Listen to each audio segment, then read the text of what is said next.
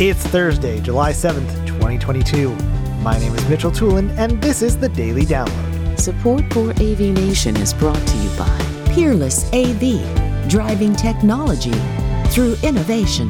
Today's Daily Download comes from AV Week 538. Tim Albright is joined by Charmaine Torella, Max Johnson, and Paul Dexter talking about digital signage. Paul Dexter starts off talking about the software side of digital signage solutions for manufacturers.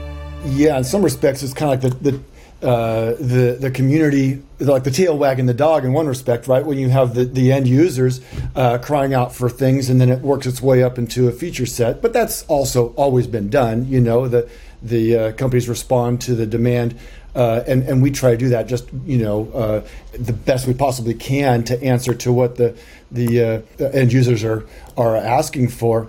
Uh, I think this is a, a, fantastic example of that, and one that I think is done through licensing rather than a new box. Is what's the most fascinating thing to me. Uh, you know, as I understand uh, the release, and and uh, of course you can license these other features.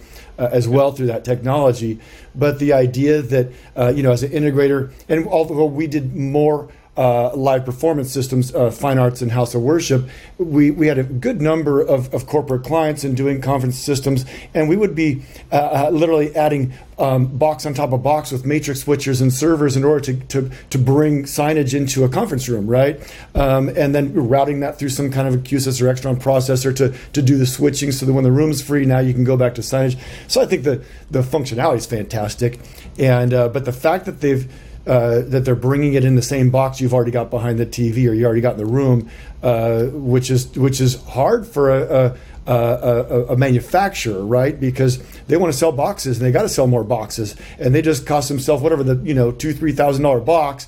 Um, but licensing clearly, you know, uh, everybody from from QSys and so forth, uh, li- selling licenses like like like what I love doing. You know, it, it, there's power there, and so and then you get more fans so if I can pro- if I can replace a box with a piece of software, why don't I do that? No, I think you're uh, you're exactly right. It's fantastic. Other than the amount of money they can make on a new two thousand dollar box is more than a one or two hundred dollar license, right? That's all I'm saying. I don't know the numbers, I don't know the margins, but yeah. but you're you're right. They I believe you gain the fans, and so you get more adaptation to your brand because you've done this, and so now more consultants perhaps are going to say, you know what? Then I'm moving more more of these for next year. That sells more boxes, and then of course the existing clients are even that much more happy to stay with the brand rather than the other brand that maybe did the same thing. So no, I, I agree with you. I just I know it's a hard move for manufacturers who oh, yeah. want to move those boxes.